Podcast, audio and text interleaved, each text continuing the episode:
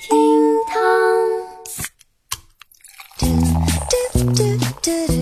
厅堂微博报，给生活加点料。各位好，我是今日份代班主播小雨。周末过得还好吗？今日份厅堂微博报赶紧走起哦。Lady Go！ 微博热搜指数1816万，高校要求取快递不能带走。说西安一高校近日发下通知，要求快递点要当场拆盒，禁止取件人带走盒子，如果违反规定，最高将会罚款3万。对此呢，学生觉得不方便，大东西难带走，隐私物品拆盒也很尴尬。而快递点的工作人员则说，盒子如果被带走的话，自己的老板会被罚钱，目前已经被学校罚了9000块。校方称此举是为了减少宿舍产生的垃圾。反正呢，这样的理由让人无法信服。这条微博引起了网友们的热烈讨论，有网友表示，这是一个垃圾分类且保护环境的体现吗？还有网友说，这是什么鬼操作，这是什么鬼规定啊，如果买的是隐私物品，那拆开岂不是很尴尬呀？小雨，我也在想，学校把这个快递盒子拿走是为了什么呢？放在快递点给他们再次利用，难道不好吗？快递盒子难道不属于购买快递人的私人财产吗？拿走快递盒子，宿舍产生的垃圾就会变少吗？好吧，我希望上述问题学校能有相应的回复。微博热搜指数1.5亿，微信封杀拼团砍价链接。最近呢，微信外链规范将会新增4项内容，其中就包括不可违规使用用户头像，不可诱导、误导下载或跳转，不可进行好友助力或者砍价等违规活动，不可以违规拼团等。也就是说，类似帮我砍一刀、帮我加速、点击展开全文这样常见的营销外链都会遭到封杀。对此呢，网友们拍手叫好，有人就说，封的那是好啊，免得又有人要我砍一刀，赶紧取消，我都快烦死了。还有人表示，身边有些朋友为了占便宜发这种链接那是没完没了，新规出台的正好。对于小雨我来说啊，我为这个新规感到可惜，毕竟啊，我有很多久未联系的朋友给我发来的消息几乎都是帮砍价，这一下子我的微信可能再也想不起来了吧。话说，正在听节目的各位，你是如何对待微信好友发来的什么砍价呀、加速的链接的呢？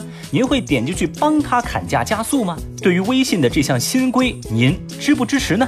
节目下方评论区，今天就一块来聊聊吧。热搜指数674.6万，国考最热岗位竞争800比1。2020年度国考报名进入第5天，迎来高峰期。截止到18号下午的6点，已经有超过26万人通过资格审查，而最热岗位的竞争比超过了800比1。中央档案馆国家档案局中第2历史档案馆安保处1级主任科员及以下这个职位，计划招录1人，已经有755人过审。而国家市场监管总局计量司综合处1级主任科员及以下职位，同样计划招录1人，现在已经有827人过审。对于如此激烈的竞争，众多网友们大呼：“哎呀，想上岸，竞争压力太大了。”还有网友则表示，国考天降职位，所有的限制条件我都可以，唯一不可以的就是我还没有做好考试准备，太难了。哎呀，总之呢，很多人在哀叹这个竞争激烈，其实啊，大家都没想到，这报考过审资格也是一道门槛呢。正在听节目的各位，有没有准备国考呢？距离笔试只剩下35天了哟，也要上岸的小伙伴，加油加油加油加油！热搜指数1849万，屏幕蓝光或损害大脑，加速衰老。据《衰老与疾病机理》杂志17号发表的文章说，电子设备产生的蓝光会损害大脑和视网膜中的细胞。此研究用于黑腹果蝇做实验，它们部分基因跟人类的基因是惊人相似的。研究就发现，长期暴露在蓝色 LED 灯光下的果蝇的寿命更短，视网膜细胞和脑神经元受损。虽然说小雨没有在网络上找到这个所谓的《衰老与疾病机理》这个杂志的相关消息，但是呢，结合到之前2天我们节目当中提到了，在台湾有个高中女孩长期玩手机、关灯玩手机，由于手机蓝光的影响，把她变成了色盲这个事情。所以说呢，我觉得少用手机一定是不会错的。另外呢，我还记得前2天我看了一个调查，说什么喝茶能够减缓大脑的衰老。哦，是不是我一边喝茶一边玩手机就没得问题了呢？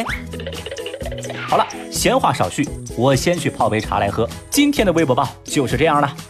如果您觉得咱这个节目还有点意思，欢迎您点击订阅。下期我们再聊，拜拜。